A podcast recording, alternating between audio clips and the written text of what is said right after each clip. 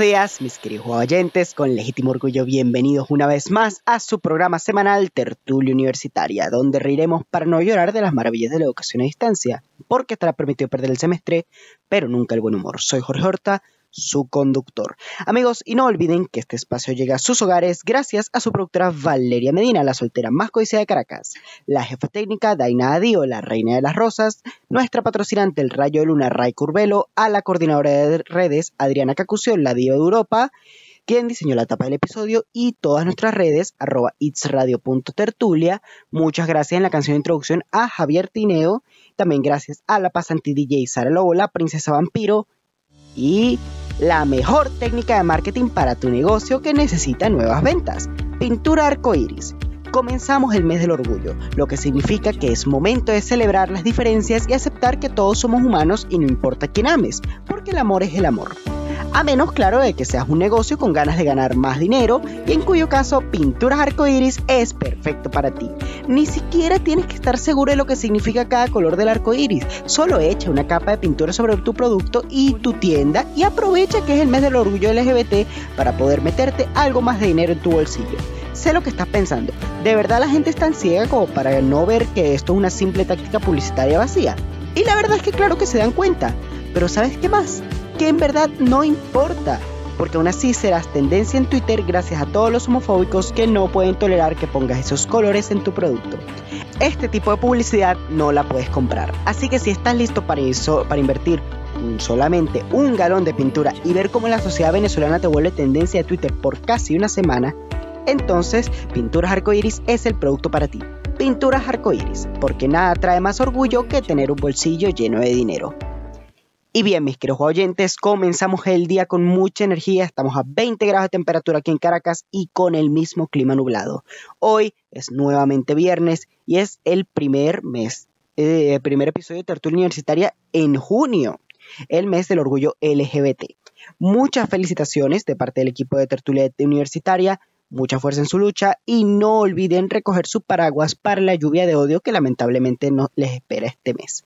Hoy es 4 de junio y tal día como hoy, pero del año 1783 en Francia, los hermanos Montgolfier realizan el primer viaje en globo aerostático de la historia. Por supuesto, ellos no volaron tan alto como tú volaste con todas las ilusiones que te hiciste con tu ex. En 1830, en Arboleda, Colombia, es asesinado el general venezolano Antonio José de Sucre, héroe de la independencia hispanoamericana mejor conocido como el Gran Mariscal de Ayacucho. En 1940 finaliza la evacuación aliada de Dunkerque durante la Segunda Guerra Mundial. En 1953, en el sitio de pruebas Nevada, Estados Unidos, detona la bomba atómica Climax de 61 kilotones, bomba bautizada en honor a ese estado en el que tu ex nunca pudo dejarte. Sí, teníamos tiempo sin hacer los chistes de ex, así que tocaban a estar acumulados.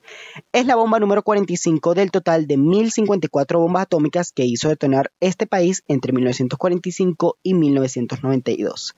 Y en 2016, la tenista hispano-venezolana Garbiñe Muguruza gana el torneo de Ronald Garros al vencer a la estadounidense Serena Williams. En caso de que a alguien aquí le importe el tenis comenzamos el día con muchísima energía. Señores, no sé ustedes, pero yo ando súper emocionado este fin de semana. Así que vamos a ver qué fue tendencia en Twitter esta semana para ver si me bajamos la emoción, porque sabemos que lo único tan efectivo para borrar la sonrisa de tu cara como meterse en Twitter es chupar un limón. A ver, comencemos con la que nos dio chance, la que no nos dio chance de leer la semana pasada, pero que todos supieron. El cocosete. La semana pasada, Cocosete fue tendencia durante casi una semana en Twitter porque se viralizaron fotos del nuevo empaque de Cocosete con las palmeras pintadas de arcoíris. Y bueno, un montón de gente ofendía que, que porque eso es adoctrinamiento. Lo cual me da risa porque uno pensaría que después de vivir 20 años en esto, ya tendríamos una idea, la definición correcta de lo que es adoctrinamiento. Y bueno, la gente hizo su escándalo como siempre porque les afecta la vida de los demás. ¿Unas palmeritas arcoíris son adoctrinamiento? No. ¿Hay que aplaudirle a Nestlé que haya puesto este empaque en Cocosete? Mira, la verdad es que yo no voy muy pendiente a aplaudirle nada a Nestlé porque es una compañía que ya se ha demostrado que, déjame buscar la lista aquí. Ajá, aquí la tengo. A ver, que utilizan niños esclavos en África, bueno, que compran su cacao de haciendas que utilizan niños esclavos en África, pero le, meten plata a esas haciendas, han utilizado tácticas de marketing dañinas en países tercermundistas de Asia, han dejado aldeas de estos mismos países eh, prácticamente sin agua para usarla en sus fábricas. Y, y, bueno, la lista es larga. Digamos que Nestlé no es precisamente creo que se podría hacer un episodio completo de por qué Nestlé no es precisamente la compañía más en pro de los derechos humanos del mundo. Pero ajá, ¿esto significa que dejaré de comer sus productos? Pues no, porque el cocosete y la sushi son muy ricos y tienen como que demasiados productos que la gente ni siquiera sabe que son de ellos y qué fastidio ponerse a diferenciar, porque ya han comprado demasiadas compañías. Eh, pero bueno, mejor dejo este tema de lado porque aunque ustedes no puedan verlo, la jefa técnica Daina me está sosteniendo un cartel enfrente que dice sigue el guion, a nadie le importa Nestlé ni los niños del cacao. Así que bueno, Susi también fue tendencia por lo mismo, porque hubo gente tonta que decía, vieron, Susi es mejor, a pesar de que Susi también es de Nestlé, así que en verdad no hay mucha diferencia moral si lo quieres ver así. Aparte de eso, el reboot de las chicas superpoderosas se filtró, por lo que la serie tendrá que volver a grabar el episodio, el episodio piloto por lo terrible que fue ese guion. A ver, gente, en serio, yo lo leí y Dios mío. Para darles una pequeña idea, el profesor Utonio ahora es un padre distante que las obligaba a estar en el show business en contra de su voluntad. La señorita Bellum, la que era asistente del alcalde, ahora es la novia del profesor Utonio y este la maltrata. Burbuja tiene un video pornográfico. O sea, dime tú, ¿por qué vivimos en una realidad en la que yo puedo decir la frase, Burbuja tiene un video porno y es una frase real que un guionista dijo, vamos a poner en la serie. Dios mío, la gente está enferma. Ay, Bombón parece que mató a Mojojojo, lo cual es lo único que les podría permitir al reboot porque bueno, si vieron la serie original, las chicas superpoderosas prácticamente barrían el piso con la Liga de la Justicia de su universo, tremendo capítulo por cierto, tanto, tanto poder desde jóvenes, es normal que alguna vez tuvieran un mal día y dijeran, ay, ¿sabes qué sopa de macaco contigo? Ahora, ¿quiero ver eso? No, no sería mi idea para el reboot, pero comparado con ver a las chicas superpoderosas hacer chistes sobre sexo cada cinco segundos, sí, sí prefiero que hagan una copia a, Invincible o a The Voice. Que, sabes, ya ha llegado a este punto que... Disculpen, Sara me está haciendo señas de que quiere ponernos un audio a ver de qué se trata. Sara, puedes ponerle play. Yo, yo caigo en el tercer grupo que dice, ¿a quién le importa? Nadie verá el live action. Todos se quejaron de live action de Wings Club por las imágenes que eran todas oscuras y sin color. Pero a ver, no conozco a nadie que de verdad dijera, vamos a sentarnos a ver el live action de Wings Club. Nadie los ve. ¿Y en serio se van a dar mala vida por algo que nadie va a ver? Sí, Sara, lo reconozco, una vez más, escupí para arriba, pero ya va, es que esto fue otro nivel de insulto. Más razones aún para no verlo cuando salga, con o sin regrabaciones, no deberíamos apoyar estos proyectos. El lunes 31 de mayo fue tendencia Pedro Elías Gutiérrez, autor del Alma Llanera, porque se cumplieron 67 años de su fallecimiento.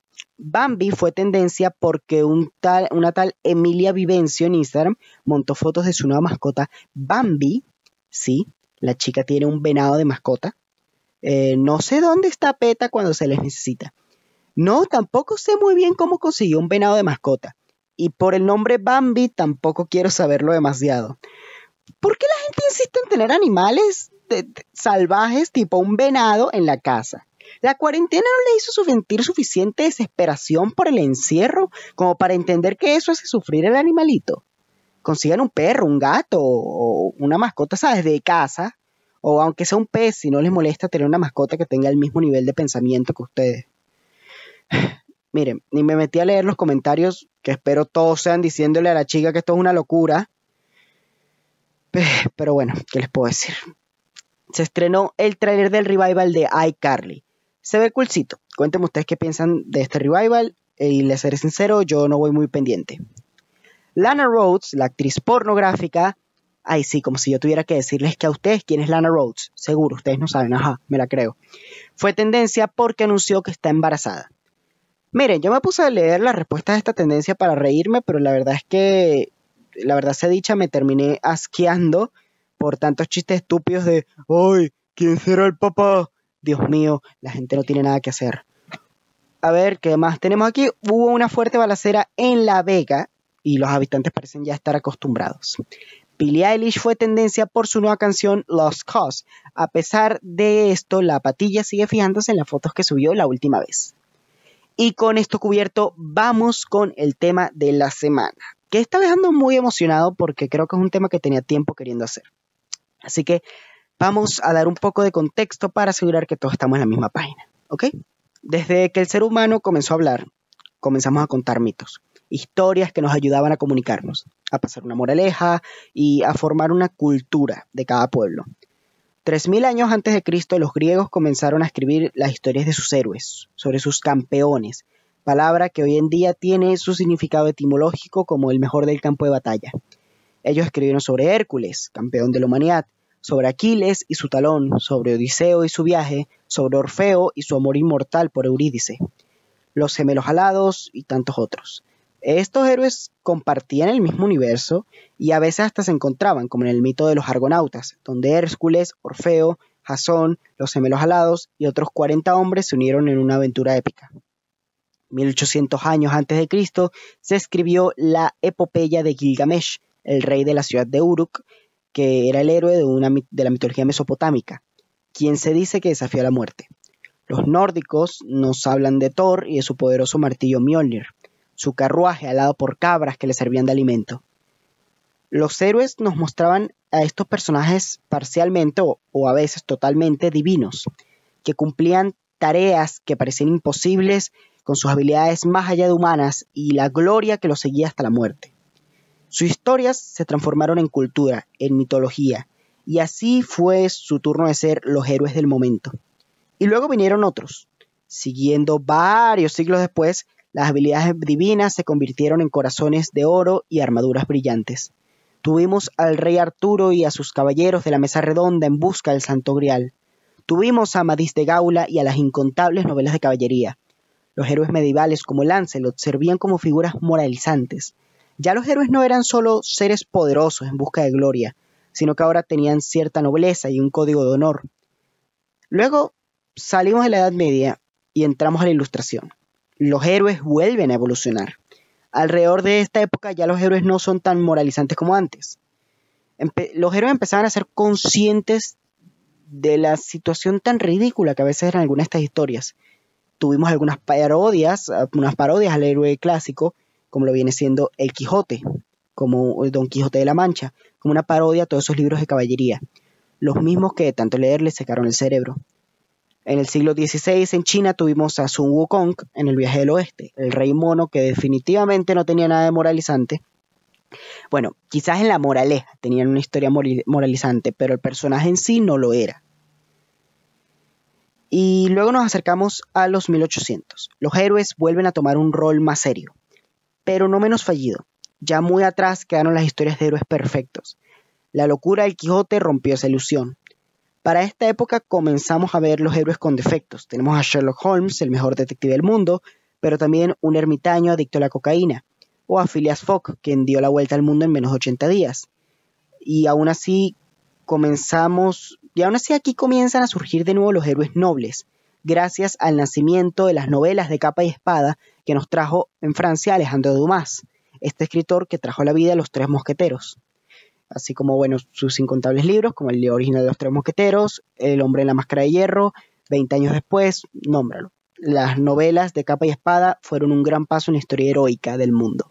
Pero los 1900 llegarían y nos traerían una nueva evolución para los jefes. Si la generación griega los hizo buscadores de la gloria, la Edad Media los hizo seres nobles, la Ilustración los hizo conscientes de sus propios efectos, los 1900 les darían otra característica que los suele acompañar hasta nuestros días, la identidad secreta la necesidad de ocultar su heroísmo detrás de una fachada, pues en 1905 la historia ambientada después de la Revolución Francesa de Sir Percy Blakeney, este personaje ligeramente afeminado y que es conocido porque solo importa la ropa, que vivía una doble vida como el Pimpinela Escarlata, el héroe a capa y espada que salvaba a aristócratas e inocentes de la temida guillotina durante el reinado del terror en Francia con su principal símbolo siendo una flor, la pimpinela.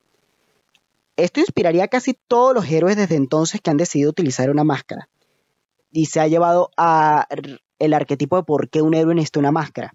hay una frase de una serie que mencionaré más adelante, no la voy a mencionar ahorita, que es aquel que usa una máscara no es porque tenga algo que ocultar, sino es porque tiene a alguien a quien proteger. Ese era el espíritu que llevaba el Pimpinela Escarlata cuando hizo su primera aparición. Y de nuevo, serviría nada más para inspiración, sería la chispa que crearía más mitos. Así como todos los mitos hasta ahora se han ido alimentando, no sería diferente con el Pimpinela. Esto nos llevó a otros héroes mucho más conocidos como la historia del aristócrata californiano que luchaba contra la tiranía a capa y espada y con una Z como símbolo. La historia de Don Diego de la Vega, el zorro. De aquí saltamos a 1933, cuando nace la idea del protagonista de este episodio. Cuando dos amigos, Jerry Siegel y Joe Shuster, salían de ver una película en el cine la clásica de terror de la época. Un monstruo llegaba del espacio a causar caos. Entonces Joe, siendo un inmigrante, le plantea a Jerry, ¿qué pasaría si el alien que llegara a la Tierra no fuera malvado? Y si tuviera una forma más humana? Y si quisiera hacer el bien? Y así comenzaron a diseñar su personaje. Botas rojas e interiores rojos por fuera, porque en la época estaba de moda los circos, y este era el uniforme de los hombres fuertes del circo. De esta forma podrían mostrar visualmente que era un personaje con super fuerza. Una capa roja para hacer homenaje a los héroes de capa y espada y para hacerlo ver más grande en el dibujo. Un traje azul para mostrar su naturaleza amigable. Una S en el pecho para que la imagen fuera fácil de reconocer. Un símbolo de esperanza en los tiempos oscuros de la época que ha seguido hasta nuestros días. Así le vendieron la idea a DC Comics, Detective Comics, quien en Action Comics número 1 en julio de 1938, o sea, este mes, pero hace ya 83 años, nació el hombre de acero, el hombre del mañana, el último hijo de Krypton, Superman, el primer superhéroe de la historia. Y aunque el episodio va a tratar de él, déjeme terminar la línea de tiempo para todo lo que vino después.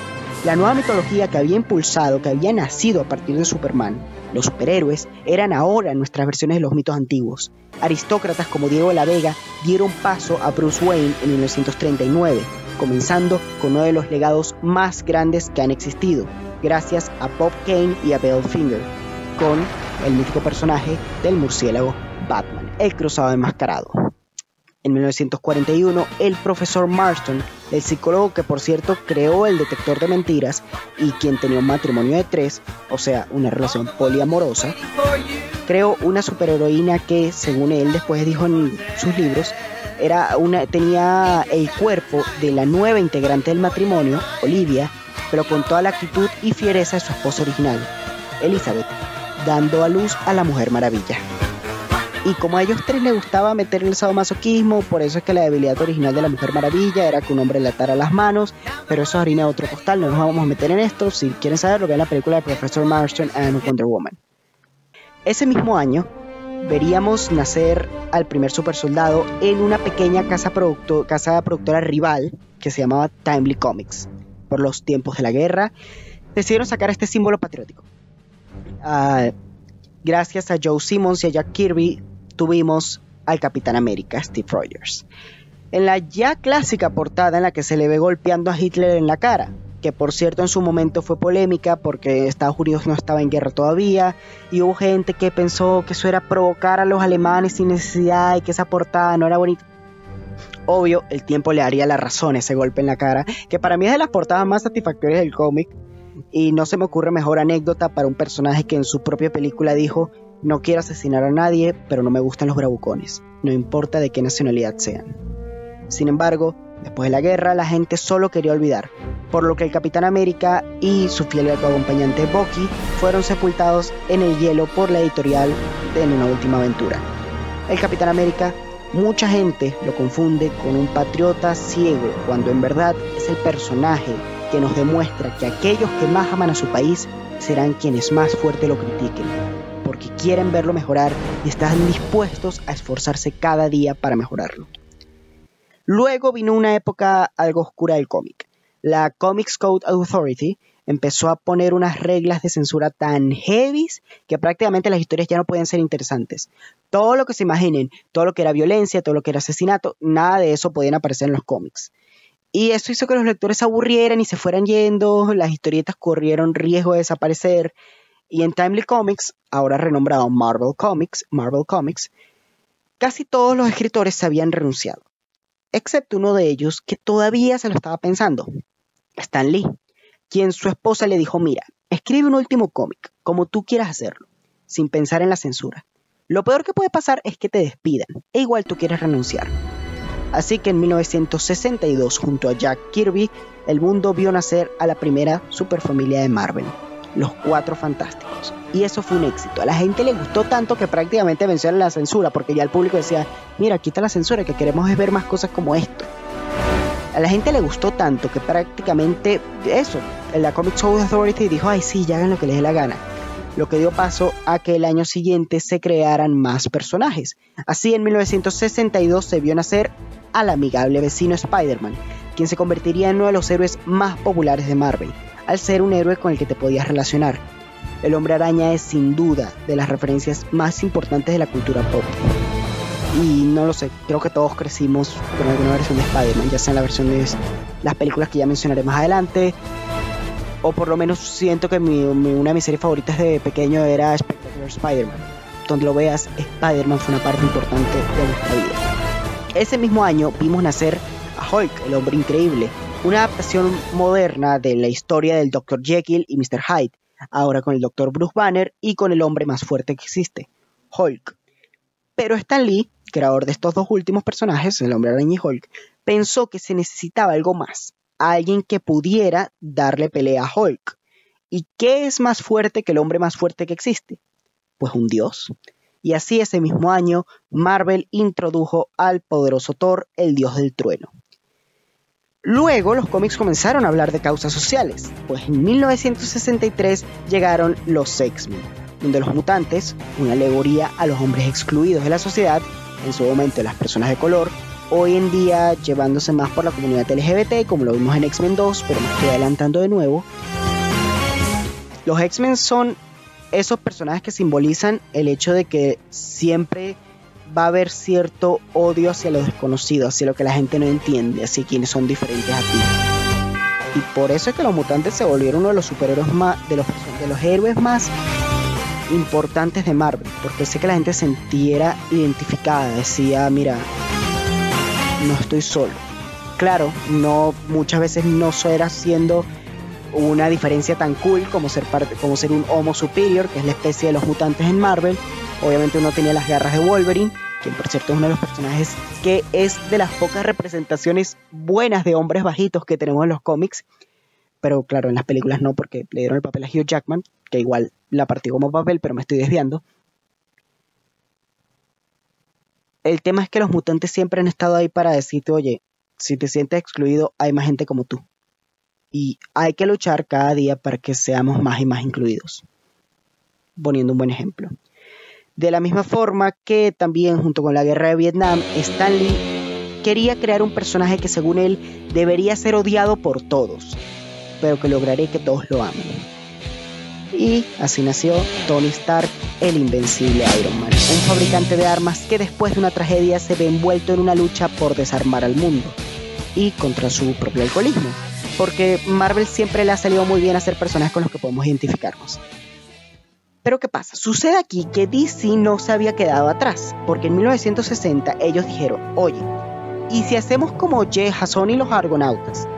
Pero algo más moderno y entonces unieron a Superman, a Batman, a Wonder Woman, a Linterna Verde, a Aquaman, a Flash y a del Detective Marciano para crear una versión moderna de los Argonautas, la Liga de la Justicia, el primer equipo de superhéroes moderno. Por supuesto, Marvel no se quedó atrás, por lo que eventualmente en esta compañía en 1963 surgió una idea, de reunir a un grupo de gente excepcional, para tratar de ganarle a DC Comics en su propio juego. Y así, el invencible Iron Man, el increíble Hulk, el poderoso Thor, el hombre hormiga y la avispa se unieron para crear a los Vengadores. Y en Avengers número 4, La leyenda vive, los Vengadores consiguieron a su líder encerrado en el hielo, el Capitán América, que había regresado después de 20 años de no haberse visto nada del personaje. Esto es lo más cool, que de hecho en los cómics sí se dio por muerto a los personajes en una época después de la Segunda Guerra Mundial. Eso sí se había hecho, no, el Capitán América murió peleando contra el Cráneo Rojo. hasta que fue encontrado por los Vengadores en el hielo. Y de aquí en adelante son miles de personajes de ambos bandos con incontables eh, adaptaciones icónicas como la Wonder Woman de Linda Carter, el Batman de Adam West o de Michael Keaton o de Christian Bale o de Kevin Conroy en la serie animada. Bueno, que a DC siempre le ha gustado sacar películas de Batman.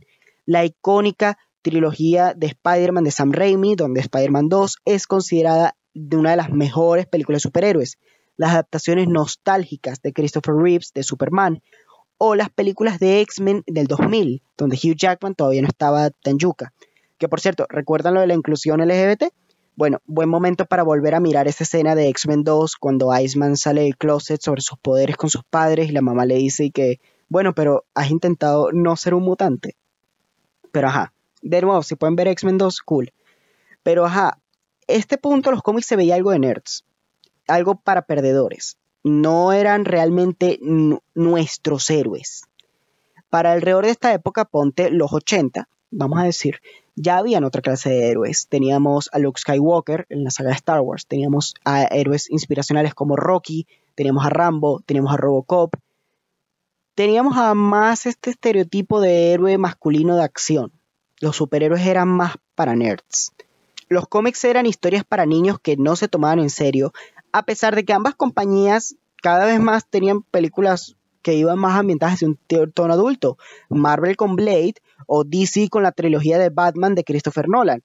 Esas eran películas para adultos.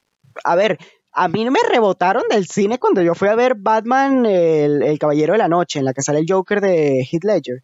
Mi, mamá y a mí nos rebotaron y nos pusieron a ver Kung Fu Panda.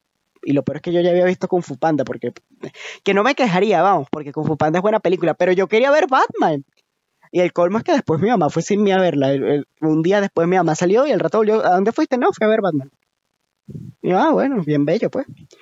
Pero ajá, aún con estas historias maduras en los cómics como Dark Knight Returns Watchmen, todo, todo el género se veía para niños y no eran de un interés público general si te gustan los cómics, eras un nerd y ya. Hoy en día los superhéroes son parte inseparable de nuestra cultura. Ahora los superhéroes sí son los héroes nuestros, son nuestros héroes de la cultura actual. Y es que ya son aceptados por mucha gente, en gran parte gracias a que en 2008 se estrenó la primera película del universo cinematográfico de Marvel, Iron Man. Y el resto es historia. Ya hoy en día los superhéroes sí son parte de nuestra cultura pop. Son nuestra mitología moderna, son los héroes que definen nuestra época y con todo esto en cuenta, ¿por qué me sigue gustando tanto Superman? ¿Por qué después de tantos héroes con mucha mayor complejidad moral como Batman o Punisher, me interesa tanto un Boy Scout con superpoderes? A ver, quien me conoce sabe que Superman no es mi favorito. Ese puesto va para Doctor Strange, seguido por personajes como Daredevil, Ant-Man o incluso varios Vengadores. Incluso si nos vamos a DC Comics, que se habrán dado cuenta que yo soy más Marvelita, mi, superhéroe favorito de DC Comics es Flash. Pero Superman tiene un lugar muy especial en mi corazón. Y yo sé que para mucha gente no será su favorito. De hecho, le estaba hablando con el equipo de producción. Eh, Adriana dijo que no le gusta mucho Superman como superhéroe, a pesar de que le encanta lo que simboliza como el primer superhéroe. Si le preguntas a la mayoría de las personas, te van a decir que el superhéroe favorito de DC Comics es Batman. Y es normal, Batman es cool, pero no es lo mismo que mismo. Es muy raro encontrar a alguien que te diga que prefiera Superman. Honor a quien honor merece, la jefa técnica Daina Dios sí me dijo que ella es totalmente Team Superman. Eh, así que nada, aplausos a Daina, porque al fin estamos de acuerdo en algo. Ajá. y es que me da mucha risa porque creo que todo el mundo tiene este superhéroe favorito. Por lo menos mi papá es hiper mega recontra fan de Iron Man. Él le encanta todo lo que tenga que ver con Iron Man. Y creo que lo que me da más risa es que si tú le preguntas cuál es el superhéroe que él más odia, él te va a decir que es Batman. Que él no soporta a Batman. Y tú le preguntas por qué. Y él dice, no, porque Batman es muy arrogante. Y, y obviamente todo el que le dice esto se le queda viendo y que pero Iron Man también es arrogante. A lo que su respuesta va a ser sí, pero Iron Man tiene un traje increíble, el otro se viste de murciélago y ya. Y bueno, la verdad es que no veo mentiras. O sea, uno tiene una armadura súper tecnológica, el otro tiene un traje fetichista de furry. Me acabo de ganar tanto odio con ese chiste de Batman. A mí también me encanta Batman, pero no estamos saliendo del tema, disculpen. Como decía, Superman tiene un lugar muy especial en mi corazón. Y es que hay algo que haga que me guste y que yo cada tanto vuelva a verlo. Y es que Superman, aparte de ser el primer superhéroe, como lo mencioné, es el símbolo de la esperanza. Eso es lo que me gusta del personaje. A ver, mucha gente se queja de que Superman es demasiado poderoso, demasiado invencible, de que es muy difícil hacer una buena historia con un personaje tan perfecto. Y lo que yo personalmente veo es que Superman tiene que ser así, que tiene que ser así de poderoso, porque Superman representa la esperanza humana. Superman no puede perder, porque la esperanza es lo último que se pierde, porque siempre se encuentra un camino. Y eso es lo que él representa, es esa luz, ese sigue adelante que vas a encontrar adelante, sigue adelante que vas a poder salir del túnel. Y ojo, que aún así ha perdido, como en Death of Superman, o, pero, siempre va a volver. Superman se creó en un momento de desesperación para la humanidad. Y una parte de mí cree que después de que salimos de ese hueco de desesperación, que fue la Gran Depresión y dos guerras mundiales, el personaje claro que puede parecer obsoleto, pero ahí está el detalle, el mundo todavía no es perfecto. Aún hay demasiado odio, demasiada violencia, demasiados problemas. Y por eso es que veo importante mantener vivo a este personaje que nos recuerda que saldremos adelante, que siempre encuentra una solución. Y sí, Superman, al ser el símbolo de los superhéroes, ha sido deconstruido un millón de veces. Tenemos a Metroman en Megamente, tremenda película por cierto, a All Might en My Hero Academia, a Goku en Dragon Ball Z, a Sentry o Hyperion en Marvel, a Shazam en el mismo DC, y obvio, eso ha llevado a que nos repitamos. La pregunta es, si Superman fuera malvado, ¿no sería más interesante? Y ok, tenemos a Superman Red Son, donde es un dictador soviético. Tenemos la historia de Injustice, donde decide tomar control del mundo. Tenemos a Homelander en The Voice, y bueno, otra versión que recomendé la semana pasada, pero que no daré detalles, aunque sea todo dicho, Invincible más adelante en el cómic sí logra hacer una buena interpretación de Superman. Y sí, entiendo por qué es interesante ver a un Superman malvado, pero lo bello de Superman es ver a ese ser que a pesar de ser tan poderoso como un dios mitológico, se esfuerza por ser humano, por ser mucho más humano que muchos de nosotros porque elige a diario hacer el bien y luchar por lo que cree. Para él sería tan sencillo simplemente asesinar a los villanos, pero es el decidir no hacerlo, el mejorar el mundo a punta de voluntad y buen ejemplo, donde se encuentra la verdadera lucha de Superman. Por eso eh, es el símbolo de la esperanza. Porque claro, es muy fácil elegir ser malo un día, pero es difícil pararse todos los días y decir, hoy voy a hacer algo bueno. Hoy no me importa cuántos desgraciados me encuentre, yo voy a esforzarme por hacer el bien. Y así saldremos adelante. Mucha gente criticó Man of Steel, la película de Henry Cavill, la primera, por ser muy oscura. Pero aún así, el actor primero me parece el mejor cast de Superman hasta ahora. Y sabes, hay escenas que sí me hacen decir, este es el Superman, este es lo que Superman es. Mi mejor ejemplo es la escena donde aprende a volar. Esa sonrisa, esa alegría que irradia, eso es Superman. Y debería tener más escenas sonriendo, por la misma lógica que en My Hero Academia muestran a All Might, este personaje que es un homenaje a Superman, siempre sonriendo, para demostrarle a la gente que todo está bien, porque yo estoy aquí. Y siento que eso es lo único que le hace falta a Henry Cavill para ser el Superman perfecto, que tenga un director que le diga, está bien, puedes sonreír, porque obviamente es Henry Cavill, quiere sonreír, es Henry Cavill. Cualquier persona que tenga puesto el traje de Superman inmediatamente va a querer sonreír, seamos sinceros. E insisto en que es el director, porque cuando Henry Cavill lo hace le queda perfecto. Ya sea en esta escena en la que vuela, como les dije, o en el Snyder Cut cuando llega a luchar contra Steppenwolf. No sé por qué les cuesta tanto que, el poste, que en el póster Superman tenga esa sonrisita. Ya dije que Superman se convirtió en el símbolo del superhéroe. Y como lo dije al inicio, los héroes son el reflejo de nuestra cultura. Nos hemos vuelto tan cínicos que creo que por eso es normal que tengamos a un personaje tan optimista en el olvido. Y a ver, que no digo que no me gustan las reconstrucciones. Como dije que amo Megamente, amo Invincible, me está encantando el cómic, amo Superman Red Son. Y de hecho, hasta las reinterpretaciones sirven para adaptarlo a culturas más específicas. Porque claro, los otros países también tienen superhéroes, no solamente estos superhéroes gringos de los que he estado hablando. México tiene a Calimán, al Chapulín Colorado y a Ultrapato. Sí, es un superhéroe. No, el, el nombre no se traduce bien en español venezolano, pero el cómic es de hecho bastante interesante. Me lo estoy leyendo también. Bueno, cuando tengo tiempo, ¿no? Me lo estaba leyendo antes de comenzar el semestre. Colombia tiene a Calarca, España tiene a Super López, que es una parodia clara a Superman, pero que viene como una crítica a la sociedad española, y a Titán, de la serie de cómic El Vecino, que por cierto, ambas de estas cosas tienen una adaptación que se pueden ver en Netflix, son cool, y es muy cool cómo diferentes países interpretan a sus superhéroes. Por cierto, si me escucha alguien que sepa dibujar, yo voy súper pendiente de escribir el guion de un superhéroe venezolano. Porque en Venezuela tienen DC Comics a Bushmaster y en Marvel tenemos a Wind Dancer, que es una X-Men venezolana. Es canon. O sea que en la mansión X alguien come arepas, pero no me voy a meter en eso. Pero no tenemos nada hecho por nosotros. Lo más cercano ha sido ese meme de que en algún lugar del multiverso Marvel, Pedro Parker, el arreglísimo hombre araña, se está comiendo una arepa mientras se balancea por las torres de Parque Central. Pero ajá, yo voy súper pendiente de, crear algo. Si van pendientes, escriban por el DM de Tertulia. Miren, lo que digo es que Superman todavía tiene mucho potencial como personaje por lo que representa. Y tal vez algún día lleguemos a ese punto en el que la sociedad sea tan perfecta en que ya no resistemos al último hijo de Krypton. Pero mientras tanto, yo todavía quiero ver esas historias de este Dios tratando de ser humano tratando de hacer lo correcto y de traer esperanza de que vendrán tiempos mejores, ya sea en cómics, ya sea en series animadas como Justice League Unlimited, en series live action como Superman y Lois Lane, que me han dicho que es buenísima, pero no he tenido tiempo para verla. Y bueno, si la vida es suficientemente buena, con Henry Cavill en una película, porque se lo merece. ¿Han escuchado cómo habla en Instagram? El tipo ya es Superman, en serio.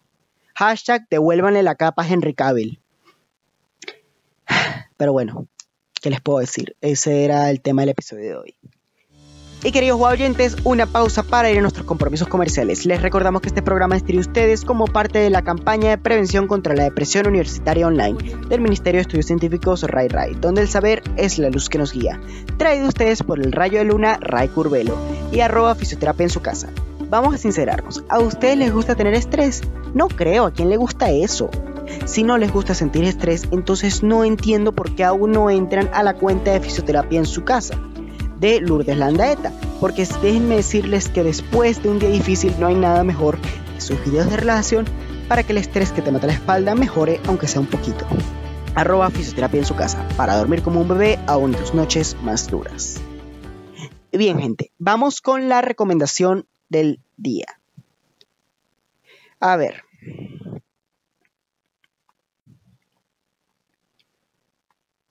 Y bien, gente, vamos con la recomendación del día. Como estamos en este mood superheroico, siento que esta vez les quiero dar una recomendación a esas personas que si son como yo, ya se vieron todas las películas y series de superhéroes convencionales y quieren algo más, o personas que quieran una comedia ligera. En este caso, la serie española El vecino es una adaptación del cómic español homónimo que ya les mencioné antes. Ahora, esta, adaptación es muy relativo, porque son súper diferentes el chiste no iba intencional, el cómic y la serie. Cualquiera de los dos lo recomiendo, solo que el cómic es mucho más crítica social y es mucho más serio y la serie es mucho más comedia ligera y tonta. No, la serie no es Merley, pero sí te ríes. La serie nos cuenta de este superhéroe Titán, que es español, y su alter ego Javier, un vago desempleado y en general un desastre de persona. Sin embargo, él no es el protagonista real a pesar de que muchas veces se roba el reflector y de que la serie sí lo impulsa más como para hacerla sobre él, en verdad el protagonista real es su vecino, de ahí el título, José Ramón, un opositor que está estudiando para el examen de, para ser juez, pero que teniendo un superhéroe como vecino casi nunca encuentra la paz que necesita para estudiar y termina, y termina volviéndose mejor amigo de este cruzado enmascarado vamos, que es el personaje más identificable del mundo porque todos somos capaces de hasta encontrar un nuevo amigo para procrastinar en vez de estudiar. De nuevo, es una comedia tonta, pero que no le hace daño a nadie. Véanla si están aburridos. Para el chiste tonto del día, seguimos con la movida de superhéroes, ya que tengo el sobre. A ver, ¿dónde compra Superman su comida? Pues en el supermercado. Espero les gusten estos chistes. Un cocosete adoctrinador mandado por el Brainiac LGBT, Nestlé y su parecido con Hydra, las chicas superpoderosas y su guion que hasta Deadpool querría sacarse un ojo, Lana Rhodes y Billie Eilish y una historia de los héroes a través de las épocas y mi opinión de por qué Superman todavía no está obsoleto. Si con este episodio les habré convencido de ver de nuevo su película favorita de Superman o su serie favorita de este, o vamos, cualquier otro superhéroe o incluso cualquier héroe de la historia, entonces logré mi cometido. La frase del día obviamente tenía que ser de Superman y aquí va. No soy un idiota. Sé que hay gente mala en el poder y el mundo no es un lugar justo. Pero no puedes lanzar la moral a la basura solo porque la vida es dura. Creo que esta frase representa mejor lo que me gusta de Superman, que no es un optimista ciego, sino alguien que está claro que la lucha no será fácil y aún así no dejará que eso le quite quién es. Siempre sería más fácil ser un imbécil, irse por un camino incorrecto y ser malo. Pero hay que tomar el camino correcto para poder mejorar como sociedad. Ese es el espíritu de Superman y por eso es que para mí todavía no es un héroe obsoleto. Y bueno, queridos distinguidos oyentes, hemos llegado al final de este programa Tertulia Universitaria. Gracias por su sintonía en su emisora Radio Ciencias, invitándoles a sintonizarnos mañana a la misma hora. Compártanlo con sus amigos y se les recuerda que si tienen alguna duda, sugerencia o producto que quiera salir en nuestro espacio publicitario, así como una nota de buena noticiosa, no duden en escribirnos al correo radio gmail.com, en suscribirse al canal de Telegram t.me slash y a nuestra cuenta de Instagram arroba radio.tertulia donde siempre nos pueden mandar DM eh, y donde subimos los episodios cada viernes. El programa fue producido por Valeria Medina, la soltera más codicia de Caracas, arroba Valeria Medina en Instagram, y trae ustedes gracias al Ministerio de Estudios Científicos Ray Ray, Paul Rayo de Luna, Rainelis Curvelo. Gracias a su jefa técnica, Daina Adio, arroba Daina-1607 en Instagram, la Reina de las Rosas, las tapas del episodio hechas por la coordinadora de redes Adriana Cacuciolo, la digo Europa, arroba K.20 en Instagram. En la música, nuestra DJ y pasante Sara Lobo, la princesa vampiro, quien no usa Instagram porque bien sabido que los vampiros no pueden fotografiarse. Soy su conductor Jorge Horta, el nómada enamorado de su propia voz, arroba ortex-nómada en Twitter y arroba ortex14 en Instagram. Y les deseo un excelente día. Finalmente los dejo con el cierre musical.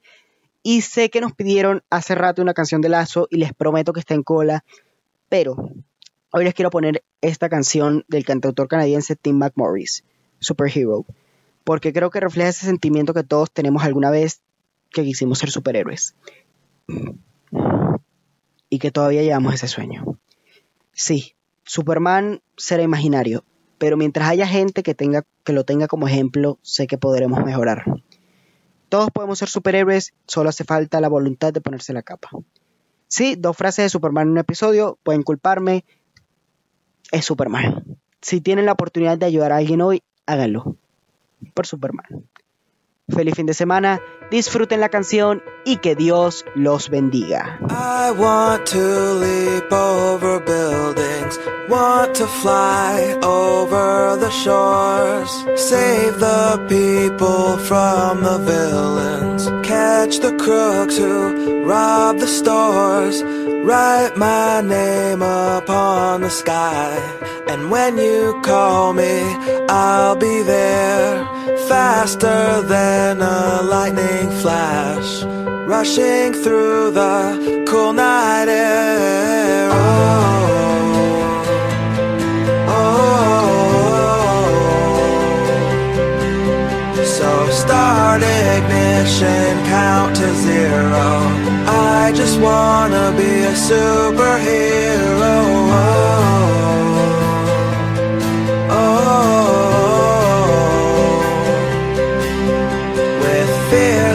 Thoughts, emotions swirl. I wanna be the man that saves the world. Yeah.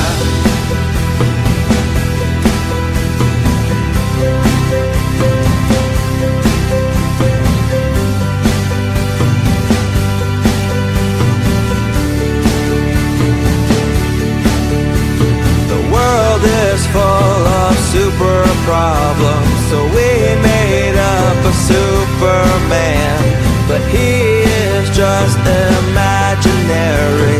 And here we stand without a plan, with new ideas and innovation. Man still cannot tame creation, and though I'm told I'll never fly, that doesn't mean that I won't try. Oh.